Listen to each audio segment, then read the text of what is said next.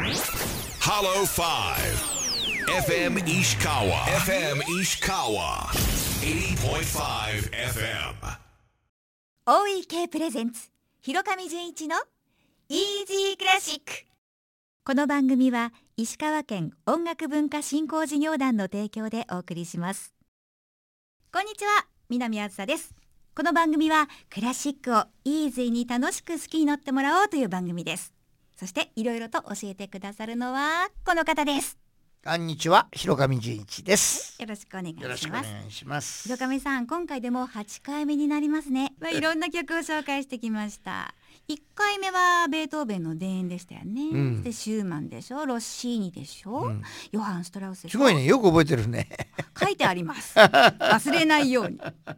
あのクラシックの聖地っていうとうん。ドイツとかうん。オーストリアっていうイメージなんですけど、あの僕はヨーロッパにいる頃は最初アムステルダム5年住んでてはい。ロンドンっていうところに10年住んでた。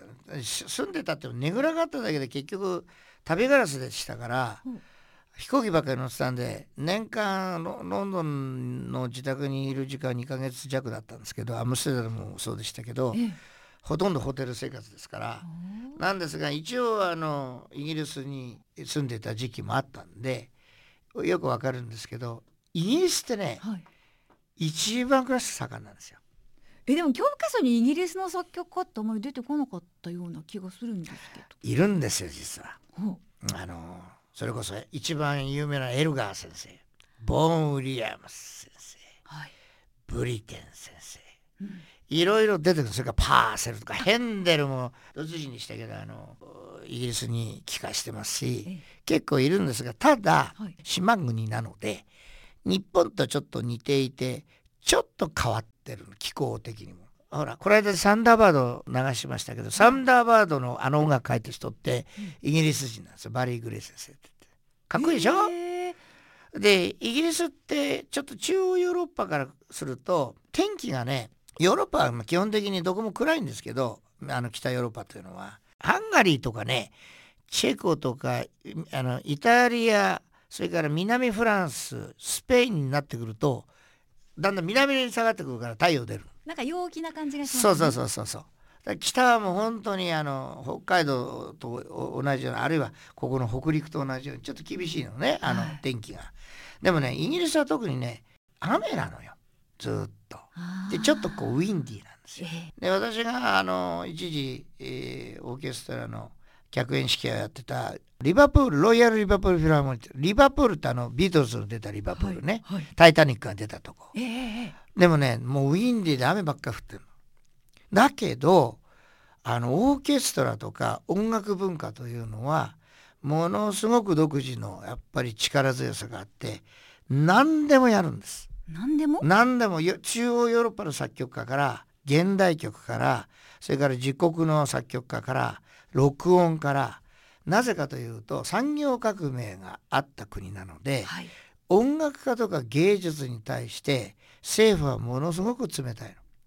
まあ産業重視で。そうだからにちょっと日本と似てるのねうんあんまり文化に対する理解度があの政治家はないんですよその分たくましく育ってきたのでいっぱい仕事するの。だからレパートリーが実は一番広いしええ。イギリスのオーケストラって。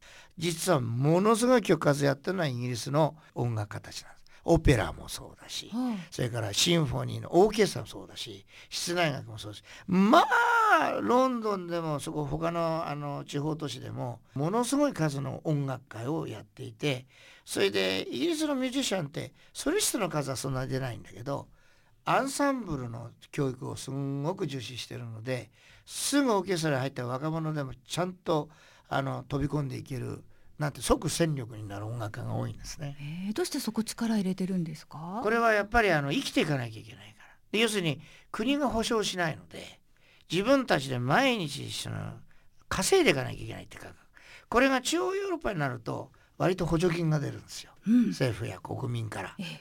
まあそれから社会的地位が高いの。イギリスや日本と違って。は音楽家っていうだけで「イヒビン・ムジチーレン」っていうとはい「グロース」とか言われるわけよ。今何をおっしゃったあごめんごめん。あのドドドイツ語でね。ドえー言うと「私は音楽家です」って言うとはい「すごい!」って言われるわけ。それだけ地位が高いあの一流のオーケストラの人たちはいい意味での何？矜持。あのプライドがあるからそれはそれは切磋琢磨してるのでそういうあのプロテクトされてる社会に甘えないで毎日切磋琢磨してるから伝統的な音楽があの出来上がってるってことはあるんですけど日本人ってどうしても偏見をすぐ作っちゃう。なんでですかね。自信がないから。自分で判断するあー名声に弱いとか、うん。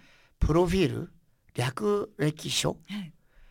そういうものに弱い。それでもうすぐあの名前とかではい。あのすごいとかうん。思ってしまう傾向があるでしょ？つかみ OK っていうね。割とドイツもオーストリアもそういうとこあるのよ。あそうですか。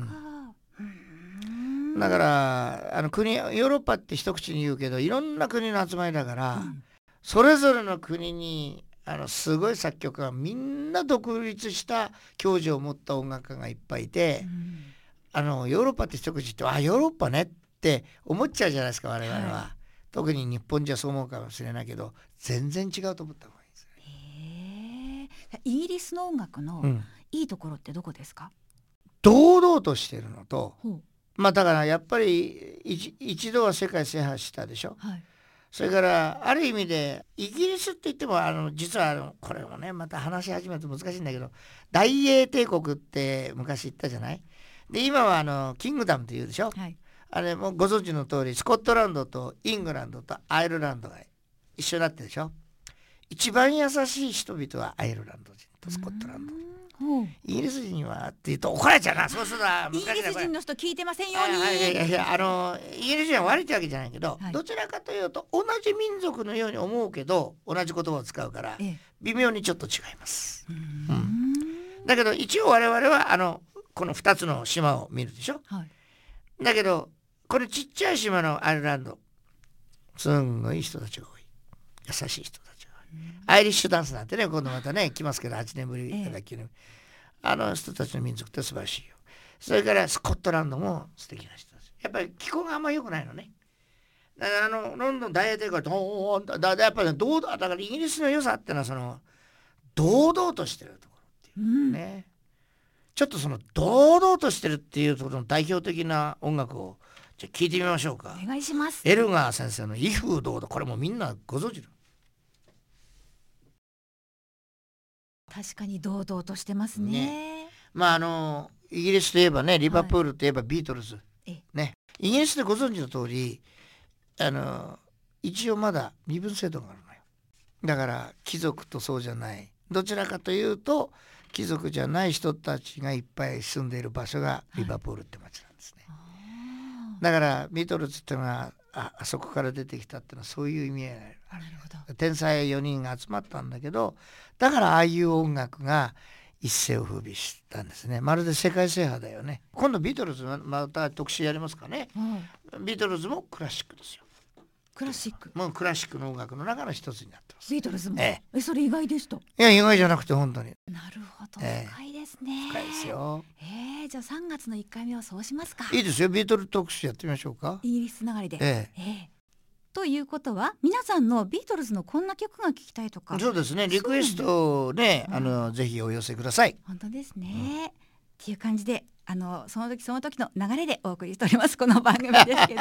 皆さんとぜひ番組を作っていきたいと思います、はい。それでは「レッティットビー。来週もどうぞ。なるようになるか。OEK トピックスです。今日のオーケストラアンサンブル金沢は OEK の活動本日お休みです。広上さんお休みの時って皆さん何してらっしゃるんですかね？寝てる人もいればさらってる人もいればお酒飲んでる人もいるでしょう。ははい。皆さんどんな風に過ごされているんでしょうか。さて2月も残りわずかになってきました。今日は早春3月の注目3公演のご紹介です。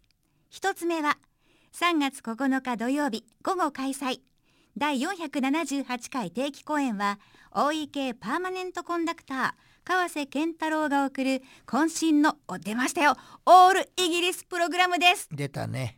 第二次世界大戦下祖国を癒した祈りの交響曲。ボーン・ウィリアムズの交響曲第5番は今だから聴きたい名曲です。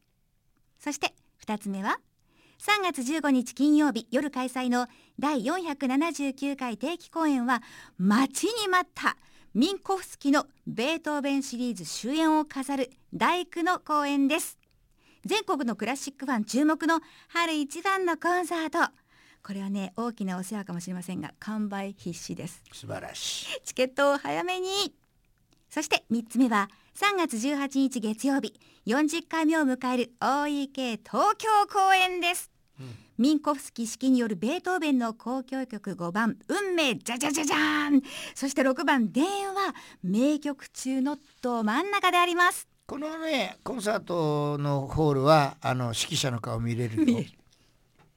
聴衆の度肝を抜いた金沢公園での旋風がサントリーホールを駆け抜けます。ぜひ指揮者の表情にも注目です。詳しくは OEK ホームページをご覧ください番組では皆さんからのメッセージをお待ちしています。FM 石川イージークラシックのホームページにメッセージフォームがあります。そちらからどんどん送ってくださいね。もちろんおはがきでも OK です。この番組は石川県音楽文化振興事業団の提供でお送りしました。